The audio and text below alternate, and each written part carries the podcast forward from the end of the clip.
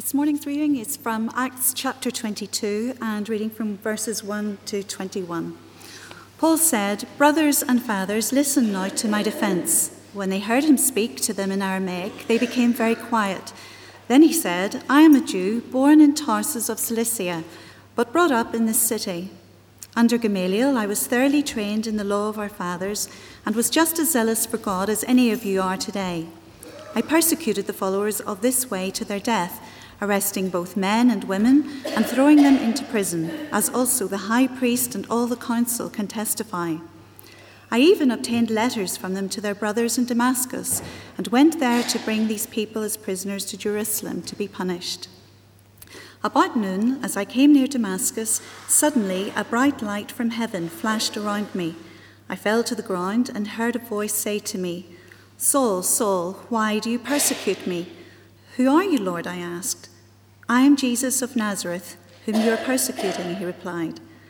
My companions saw the light, but they did not understand the voice of him who was speaking to me. What shall I do, Lord? I asked.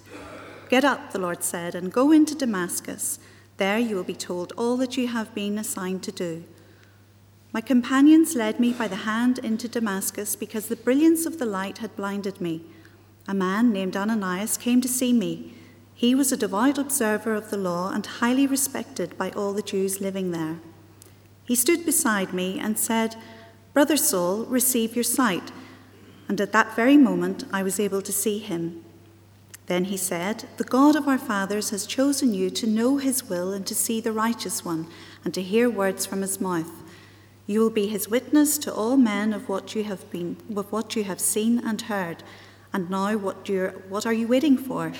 Get up to be baptized and wash your sins away, calling on his name. When I returned to Jerusalem and was praying at the temple, I fell into a trance and saw the Lord speaking. Quick, he said to me, leave Jerusalem immediately, because they will not accept your testimony about me.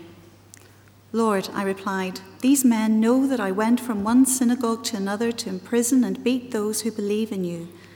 And when the blood of your martyr Stephen was shed, I stood there giving my approval and guarding the clothes of those who were killing him.